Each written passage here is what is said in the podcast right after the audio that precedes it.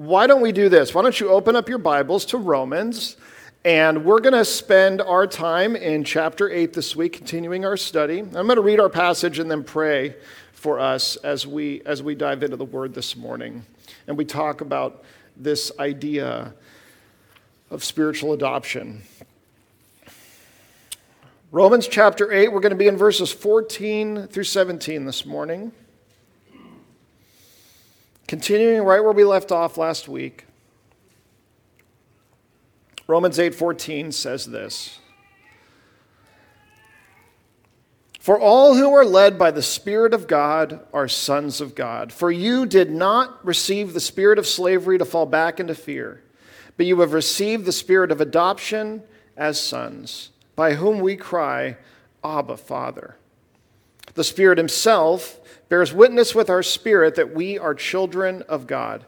And if children, then heirs, heirs of God and fellow heirs with Christ, provided we suffer with Him, in order that we may also be glorified with Him. Would you pray with me? Father, your word is powerful. It gives us hope and it tells us who you are, first and foremost, but it also tells us who we are in you. And this morning, our prayer is that as we look at these few verses in Romans, that we would truly be open to allowing it to actually shape who we are, what our identity is, and that, and that we would be changed because of that, Lord. God, would you allow our hearts to be open to your Holy Spirit this morning? It's in your name that we pray. Amen. The concept of the idea of adoption um, in the Roman culture uh, was a very important one. Uh, so, uh, in our passage this morning, Paul is talking to the Roman church more and more about what it means to be changed by the gospel, to be living in the Spirit, and the differences for those who don't live in the Spirit and what their life looks like. He uses the analogy of adoption in doing this. Now, uh, in the Jewish culture, uh, adoption wasn't really a thing.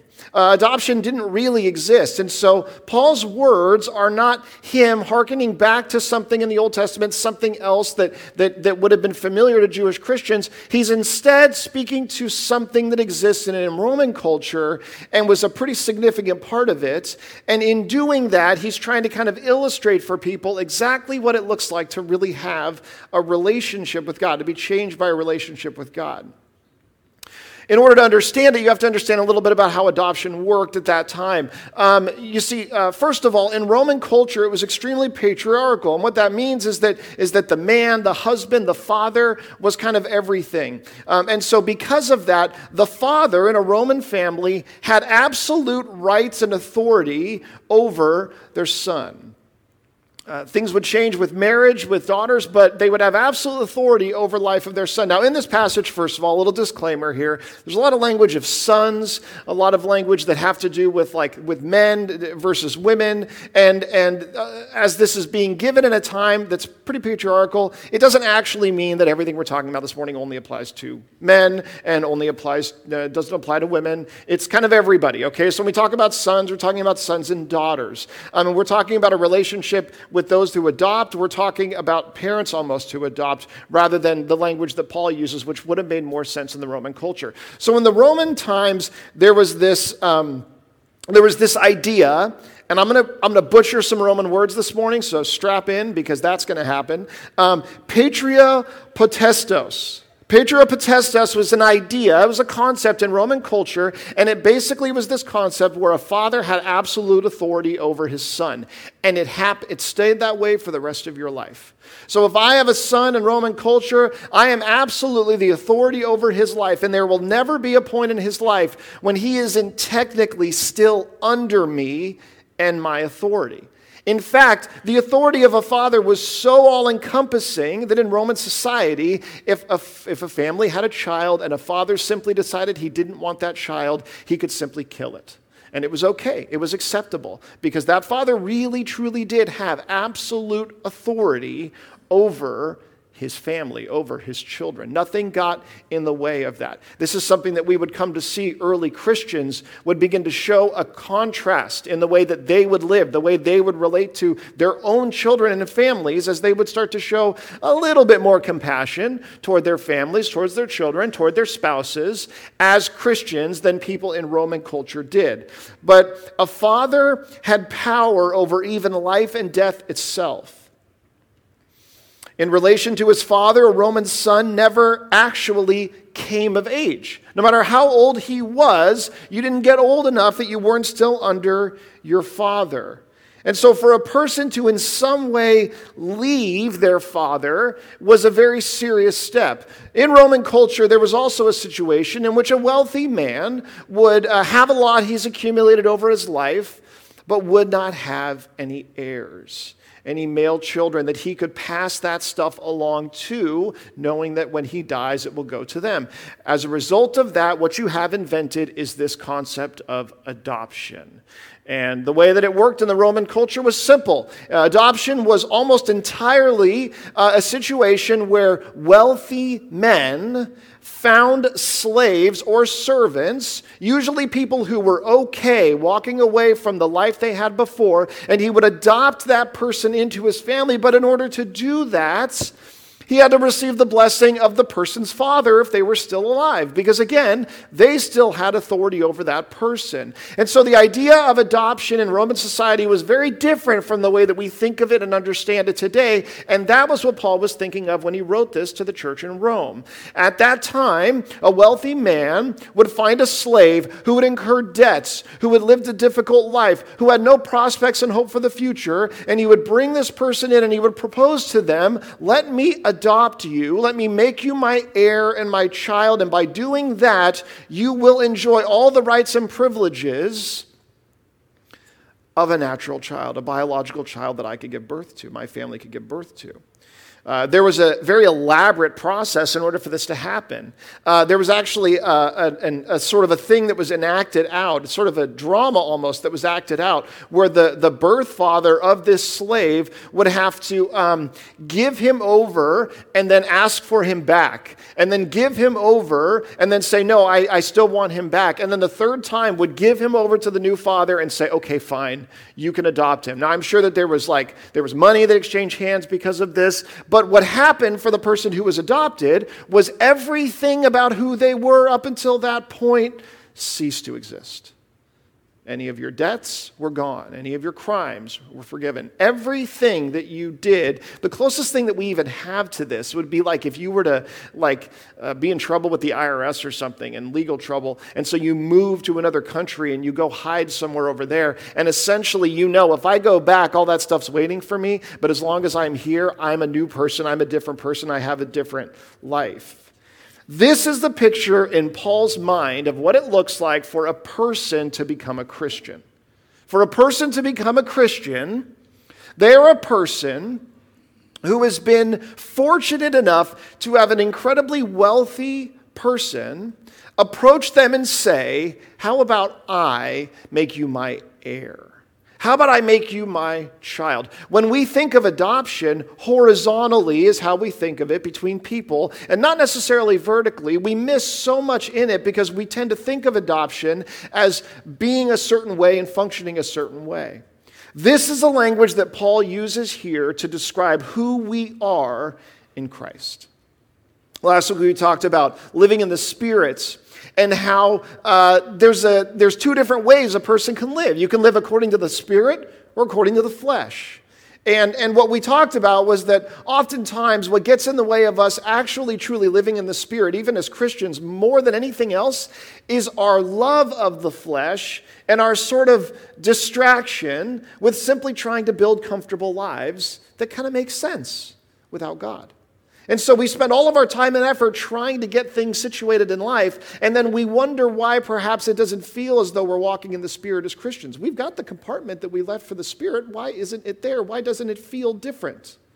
And to that, Paul would say, because you are still having minds that are focused on the flesh, on the world, on the things of this life. And as long as your minds go there first and foremost, they will not be able to be minds that are set on the Spirit because these two things are opposed to each other.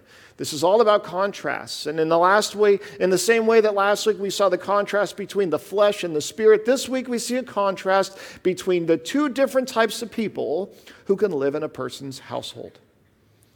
This all exists within the household of a wealthy uh, father, a wealthy uh, uh, master and the contrast that Paul shows us this week is this you can either be a servant in that household, or you can be a son, you can be a child.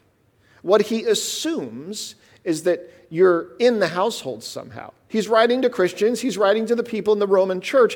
He's assuming that they're here in the building, mostly going, I'm in the household, I'm a part of the family, I'm a part of the group. And Paul's saying, Sure, but who exactly are you? In the family?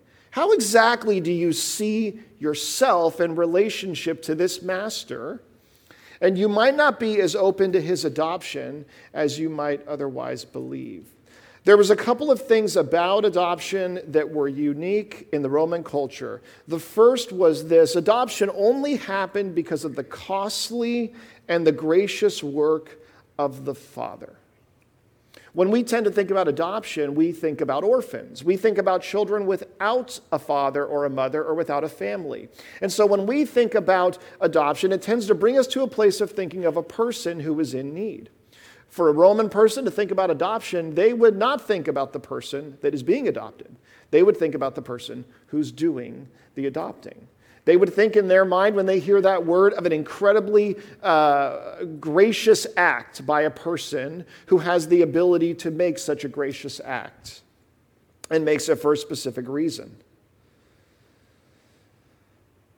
Can you imagine how many problems in the world would be solved by children just being able to decide that they could be adopted? Like, if literally it was just like, go find a house, knock on the door, and be like, here I am, deal with it, right? That would be it, right? That would be the end, like of, of, of, of orphans and of children without homes, because it would just be like, go, and wherever you go, you get to decide. They have to make it work. They welcome you in, you have a new life, and you have a new family. And sadly, that isn't the way that it works, which is, which is terrible. It's just terrible that that isn't really the way that the world works, the way that we, li- we cannot live in a world in which that can happen, because we just don't operate that way. In reality, someone in a position to do so, someone with the resources to do so, and more than anything else, with the will and the intent and the desire to do so, must initiate this adoption. And this is the father of this household. So, adoption biblically happens first and foremost because of the work of the father. And that is how we have to think about it. The second thing that we see about it that is unique is that adoption is not automatic. It's not a given.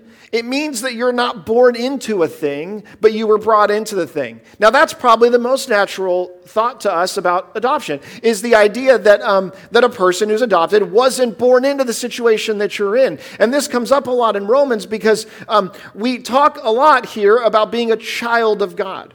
Which is interesting because the very beginning of Paul's argument in the beginning of Romans for why we need the gospel is that, is that we, uh, are, we are children of God because he created us but the way Paul talks about that is kind of like you're going to have a hard time accepting that you're God's child. Here's what's crazy about that it is true that it's hard for us to actually accept that we're God's child, that He's our Father, that He would be a sort of over us, that He would dictate what is right or wrong, that He would be our Creator, the one that we come from. Even though it's so hard for us to accept that, probably the one concept that you could most easily agree with with a non Christian, a person who is not of the faith, who doesn't buy almost anything that's in the Bible, would probably be this very simple idea that we are children of God.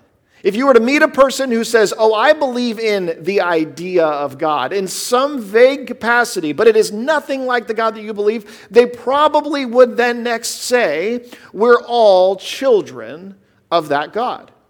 The very basis of human rights um, in the world in which we live is, is built upon the idea that we have an inherent right uh, and value in the life of a human. Where does that come from? Well, we're all children of God. You maybe had conversations with people who would never call themselves Christians and have all kinds of problems with what the Bible teaches, but would very quickly say, I'm a child of God. Others are children of God in a very vague sort of way. And so the reason that we are so willing to believe that, but not what Paul teaches in Romans, is because we like the idea that we start out in a good place with the universe, right? This idea that I'm a child of God, you're a child of God, we like the idea of it because it says, I'm in a good place with you. I'm in a good place with God. We're born into something that is good. But the very idea of adoption says, no. Something had to change for you. Something had to change in order for you to be where you need to be with the God of the universe. And that is a hard thing for us to accept. But this is why Paul uses these words. This is why the theology of Christian adoption, why the, why the, the idea of adoption biblically is so massively important for us to understand and to own in our own hearts. Because it means us accepting this fact that we were not okay before, that someone had to come along and had to give us a chance for life that we didn't have automatically. The two things that are givens in the adoption that Paul's talking about is that it was initiated by a gracious father, and the fact that it isn't something that you can be born into. One of the hardest things for many of us to accept is the fact that no matter what family you're born into, no matter how familiar you are with the Bible and with church, you're not born into a relationship with God. Something has to happen. You have to actually be adopted by Him. There has to be a change. There's benefits of adoption that are tremendous. And you see them, and I'm going to use the language of sons, but that's because that's the language that he uses, but this definitely is a sons and daughters kind of a thing. There's a couple of things that we see through adoption. The first is this that sons who are adopted, the children of God, are secure. You are secure. Parenthood is very black and white. Either someone is your child and you're supposed to love them and hold nothing back from them and do everything you can for them, or they are not your child and you do not have to love them and you do not have to sacrifice for them and you do not have to do anything for them. It's very black and white in that way. You rarely would talk to a parent who would say something like, I'm just trying to figure out what my child needs, and then would read a book or something and go, Oh man, well, I just don't think I love them that much. You know? Is there anything a little bit easier? Is there anything that I could do that's about halfway there? Because I just don't have the time right now to, to care about them enough, you know? No, we kind of know that's not how it's supposed to work, right? Because there's something about being the child of someone that is a, a relationship you have that means that you're secure. It means I have a person in the world who's looking out for me more than anyone else might be looking out for me. The relationship I have with my parent, with my father, with my mother is a relationship that no one else can replicate. And it is a relationship that I depend on a lot. This is why parenting is often very hard and draining because, like, if kids need more, let's just say hypothetically, if kids need more than you're wanting to give, right, uh, you have to keep giving right? And that, that can be very draining. I've learned this as a parent. Uh, there are days when I get up and I think, I'm only really thinking I'm probably going to give this much. And then they demand more. And I go, I think I have to give more. Because that's the nature of parenting. There's something tremendously good about being a son of God, about being a child of God who was adopted into his household and his family, because it means that we can depend on him fully and know that we are secure. The adoption is permanent, the adoption has happened, and our relationship with him is fundamentally different than anyone else. You can lose a job, you can get kicked out of school, you can get thrown in jail, you can even get deported, but being a child cannot be taken away from you. The relief of a permanent adoption, something that no one can change. Uh, my wife Ellie and I have adopted both of our children. And so I think a lot about that in this. And I've actually found myself over the course of this last week having to think less about my own experience of adoption and to think more about what the Bible says about it because it's easy for me to kind of color it with the things that I've experienced and what I've had happen. But I will say this there is no nothing like and for many of you who have adopted as well you know this feeling there is nothing like the feeling of the adoption being finalized and being completed and knowing that no one can take this child away from you and knowing that no one's going to be in in the, involved in the process anymore, which is very difficult and very frustrating at times.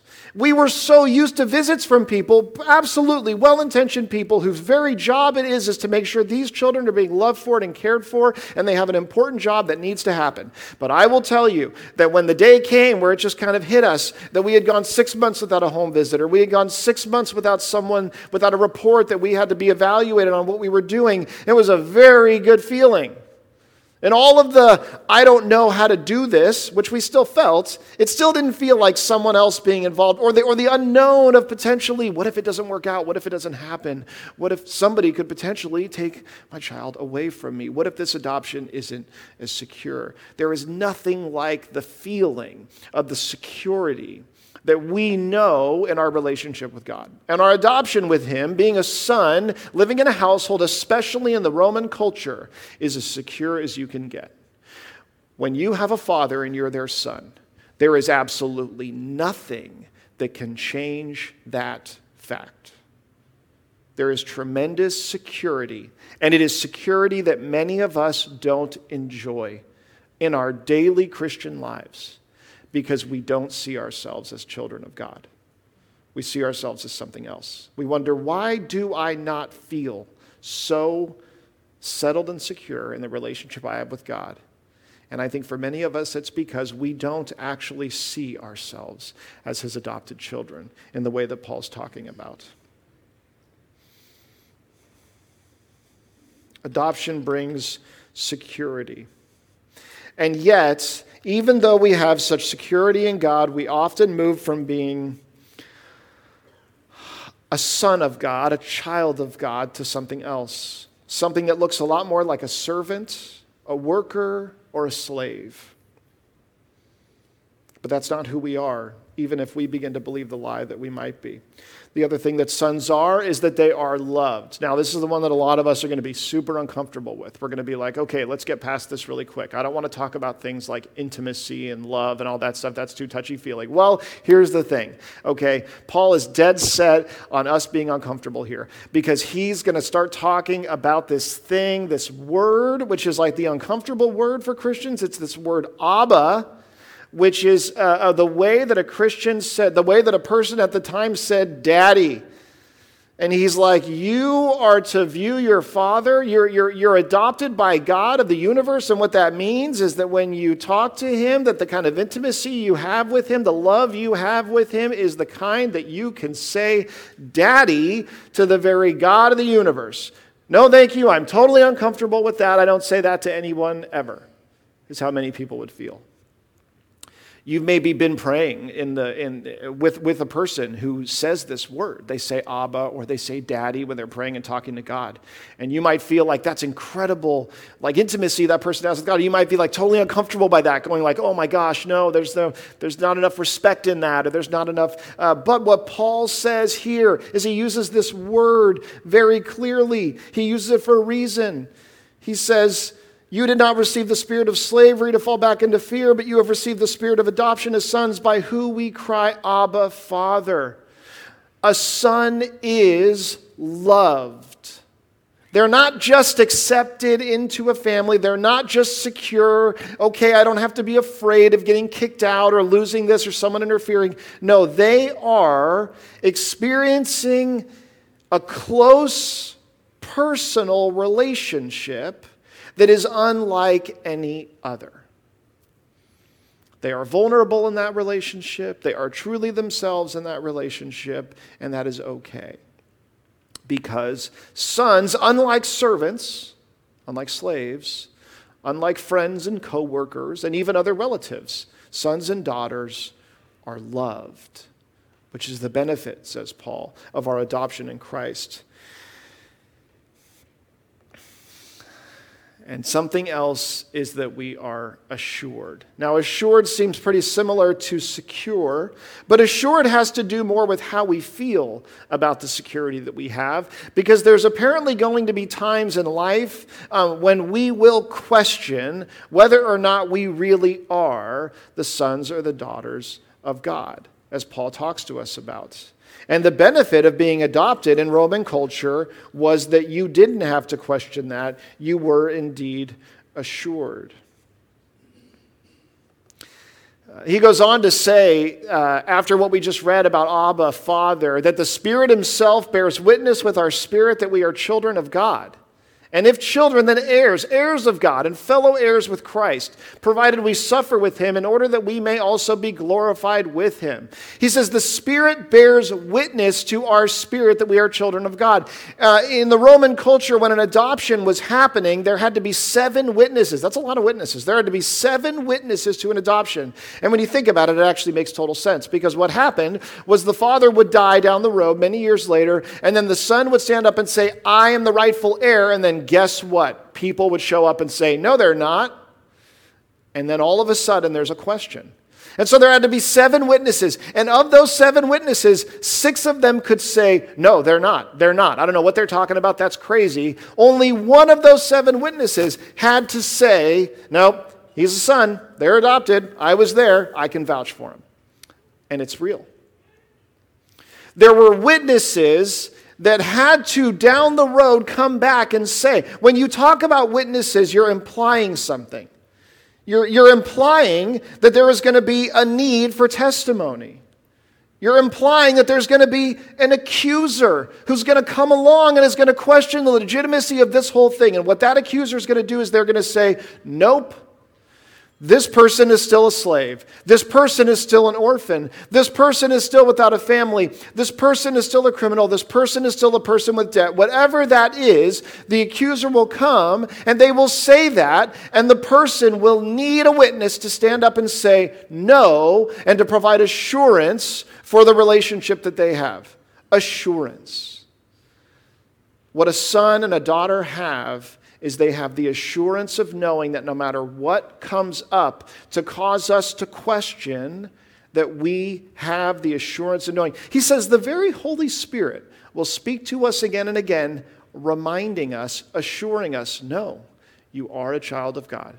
You are a child of God. Even though this thing is happening, even though this person says this thing, even though you know what you did yesterday and you think no child of God would ever do that thing, the Spirit comes to you and says, Have assurance. I am a witness. I was there. I saw it. I experienced it. And I can testify to the fact that no matter what the accuser would say, you are still a child of God. One of the biggest things that causes us to wonder whether or not we really are still a child of God, whether we are really still uh, who we were, maybe when we were first adopted, or, or if we even are adopted, is the pain and the suffering and the things that come into our lives. Because the difficulty is that sons are also disciplined. Sons and daughters are not just loved and assured, but because you are a son or a daughter, you are also disciplined. When really painful things happen in our lives, we ask the question God, do you love me? I have talked to so many people this week alone who are suffering and enduring pain and have asked, have to ask the question, are wondering the question God, do you love me? If so, why on earth would you let this happen to me? And one of the painful realities, and Paul says it right here, he presumes it as a reality for what a person is going to encounter as a Christian is that they will be disciplined. there will be pain and suffering. He says, the Spirit Himself bears witness with our spirit that we are children of God, and if children, then heirs, heirs of God and fellow heirs with Christ, provided that we suffer with Him in order that we might also be glorified with Him. There will be suffering. Christ Himself suffered. Christ Himself was loved by God. Christ Himself was the perfect child of God. And He Himself endured suffering. A parent who truly loves their child will discipline them. And discipline is different from harming them or lashing out at them. Discipline is not in anger simply causing someone pain because it makes you feel good or because you think they deserve it. No. Discipline is a loving act of a loving parent. Yet it's often the act of disciplining that often makes children question whether their parents really love them, whether their parents really care about them. When we suffer and we experience pain, we question if God is real, and if so, if He actually does care about us. I'll never forget my son when he was very young had these sort of skin like moles in some spots on his neck and on his face, and we had to take him to a dermatologist, and they had to burn him off uh, with, with nitrogen, liquid nitrogen or whatever. So we went to the doctor and they said, just hug him as tight as you can, and we'll just go one after the other. Oh gosh, one of the most excruciating things to endure as a parent is holding your child, embracing them, knowing that they're enduring pain that they don't understand. They don't have any way of comprehending. He was two. And in their mind, they're probably associating you, obviously, they're associating you with the pain, right? There are two different types of appointments that happen when you have a baby there's ones with shots and ones without shots. Those are very different kinds of appointments. Hey, Ellie, how'd the doctor go? Pretty good. Hey, Ellie, how'd the doctor go? He had to get shots. Oh boy. I've got so many pictures on my phone of like, of like the aftermath of those times because, uh, and, and all of the stuff that had to happen afterwards to try to bring them back from this terrible thought. But to imagine what it is to be a child in those moments is remarkably similar to what it is to experience pain and to look and go, God, why on earth would you allow me to endure this thing? But it is because we love our children, it is because we care about our children that we do allow them to endure and go through things that we know will shape them and we know will not rob them of what truly matters the most. It is our care for them that allows us to do it. And sometimes it's not just the pain and the suffering, it's downright confusion.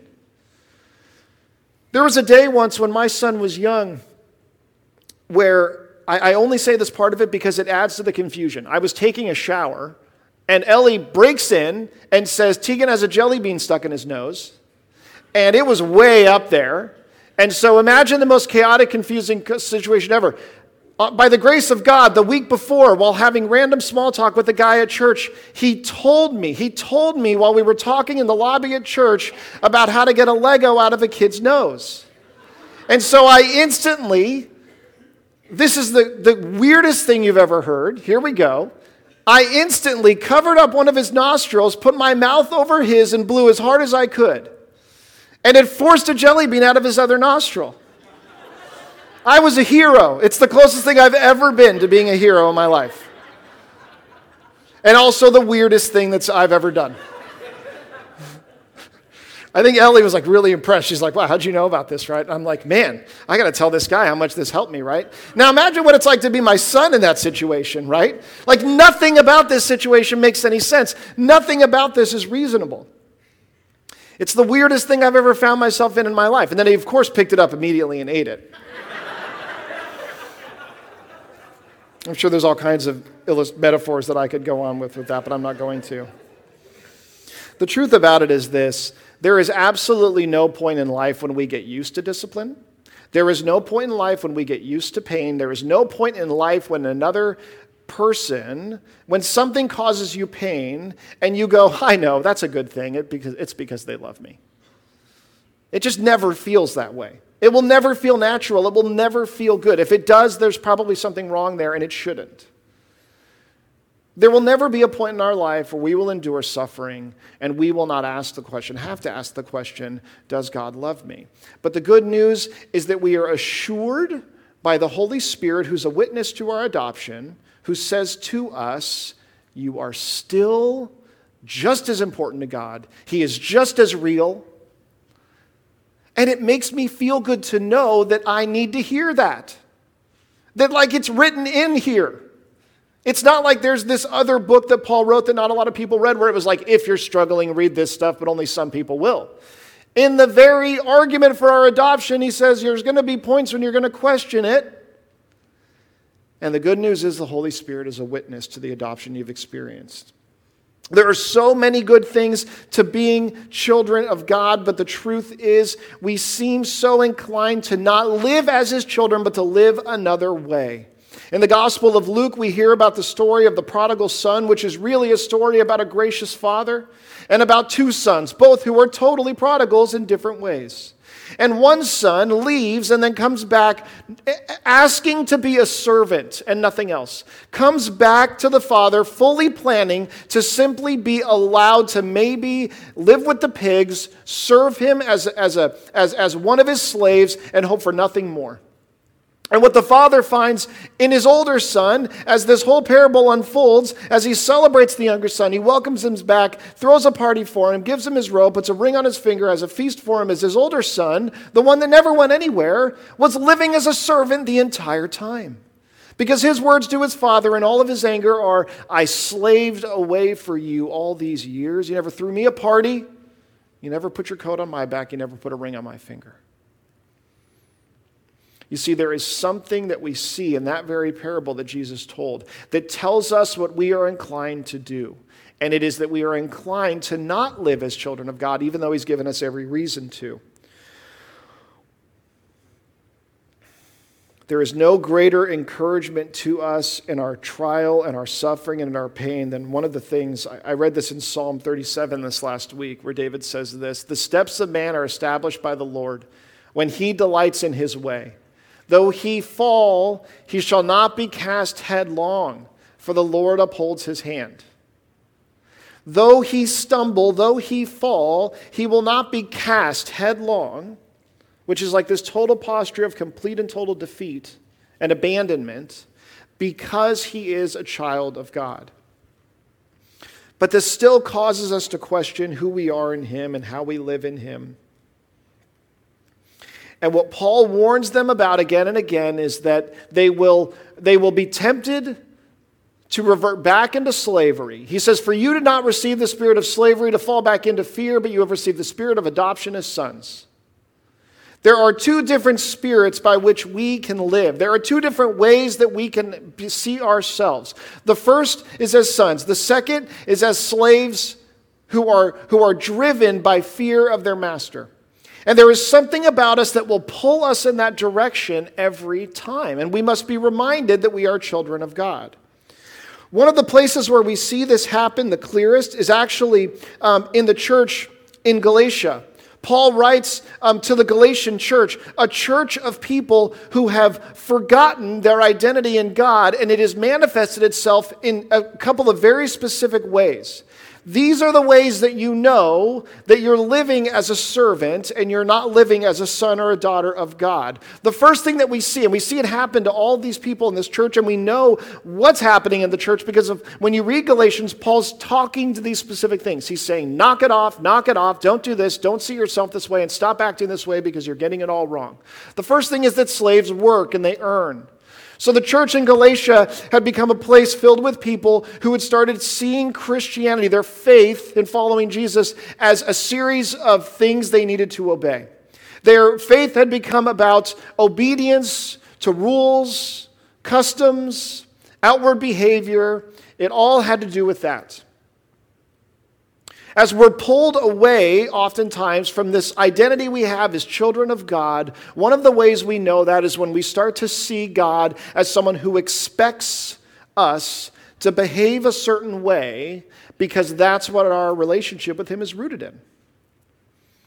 That's how a slave operated at the time. Uh, houses were filled. A, a wealthy uh, father and head of a household had servants and they had children. And oftentimes, when they're all pretty young, uh, they all look pretty similar to one another because the father's telling them what to do. But as they get older, they start to live very different lives and have different relationships with the father. You know a servant because a servant is focused on the work that they have to do, and they know that if they don't do good enough work, that they will no longer be able to serve the master. This is how servants worked at the time. We find ourselves drawn to behavior, actions, work, and we find ourselves drawn to compete. The other thing that you see happen with the church was uh, in Galatia was uh, it, they started having relationship problems. People were fighting with each other all the time. What happens when a group of people forget that they're children of God and they start to think of themselves as, as workers, as servants, as slaves of God? They start to compare with each other. They go, Well, at least I'm better than them. At least I work harder than them, right? They start to come up with ways to kind of like uh, be against each other, and there begins to be all this conflict. And that's what happened in the church in Galatia. But the last thing that we see is we see, and I don't have a slide for this, but it should be in here. The last thing that we see is that slaves lose their joy. We see a, a people who lose joy. They're not joyful. You cannot joyfully serve uh, in the same way that you can be a child of someone. And we see the church in Galatia lose their joy for the Lord, and Paul have to talk with them about how to get that back. His response to them, his response to all of these things that they've lost and this way they've begun to live is this. He says in Galatians chapter 4 But when the fullness of time had come, God sent forth his Son, born of a woman, born under the law, to redeem those who were under the law, so that we might receive adoption as sons. And because you are sons, God has sent the Spirit of his Son into our hearts, crying, Abba, Father. So you are no longer a slave, but a son. And if a son, then an heir through God. Paul's response to a legalistic, joyless, fighting group of people is to remind them the work that has been done so that they can be adopted children of God. It's almost kind of like a cure all. And what Paul says to the church is if there is a thing that I must remind you of, and get you set back to and focused on and seeing as your main identity in all of life, it is this you have been adopted by a gracious and loving Father. The work has been done because of what Christ did, because of the gospel. You have been adopted. Your old life is gone. You have a new identity in Him. The Spirit assures you of this. And because He is a loving Father, that redefines everything in the world in which you live, in the life that you live. This changes everything for you. Even to the point that He is someone you would call your daddy. Abba, Father, Paul repeats it again to the church in Galatia. I can't think of anything that must have sounded more infuriating to a joyless, fighting, legalistic group of people than someone saying, You got to start calling God daddy again. Ugh. They're probably like, Come on, man. That's not what we need to hear right now. We got other issues. We need to figure out how to be more obedient. We need to figure out how to figure out who's actually doing a better job around here than other people, right? We got to figure out how to, you know, be okay, even though it seems like we've lost our hope and we've lost our joy. And Paul's response to them is, You are children of God. There is nothing more important that each and every one of us needs to hear today as we are in this passage in Romans than simply this. Um, if you have placed your faith in Christ, because of the work he has done, not because of anything that you've done to deserve it. You have been adopted into the household of God. There are so many good things that come with that. But above every other promise and good thing that comes that we're going to focus on next week, the inheritance that we are owed, the things that we have to look forward to, the things that we can hope in and be assured in, we know first and foremost this that we have a Father who loves us. And no matter how things look in our lives, no matter how we feel about ourselves, that the answer is to maybe try to shift a little bit from the things that we're focused on that are going on in our lives. Try to shift a little bit from an obsession with how we see ourselves and the things that we do and the things that we're not doing well and we are doing well, and instead to focus on our Father. To say, You are the point. You are the one that I'm rooted in. The more that I can look to you, appreciate you, be overwhelmed with gratefulness for you and who you are and what you've done for me the more I can live as a child of God, which is the absolute only way to live. Let's pray.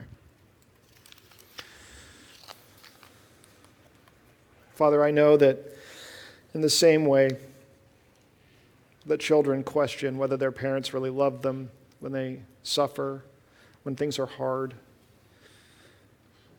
even in just thinking about the news that Matt shared earlier that, that when you call us to do something that seems good and right, that it can still involve pain and hardship. That it is in some of those situations that we ask ourselves is our God not a big enough God that he can do away with the bad side of this? Is our God not a big enough God that he can handle this? And, and Lord, your word to us, your spirit assures us, witnesses to us in this moment, in this time that no matter what we are enduring, no matter how much we think we've failed, no matter how much we um, are struggling and questioning and doubting, Father, we are your children. You have adopted us into your home, Lord. God, we are so grateful for that. Would you help us to fix our minds on that as we continue to worship this morning? It's in your name that we pray. Amen.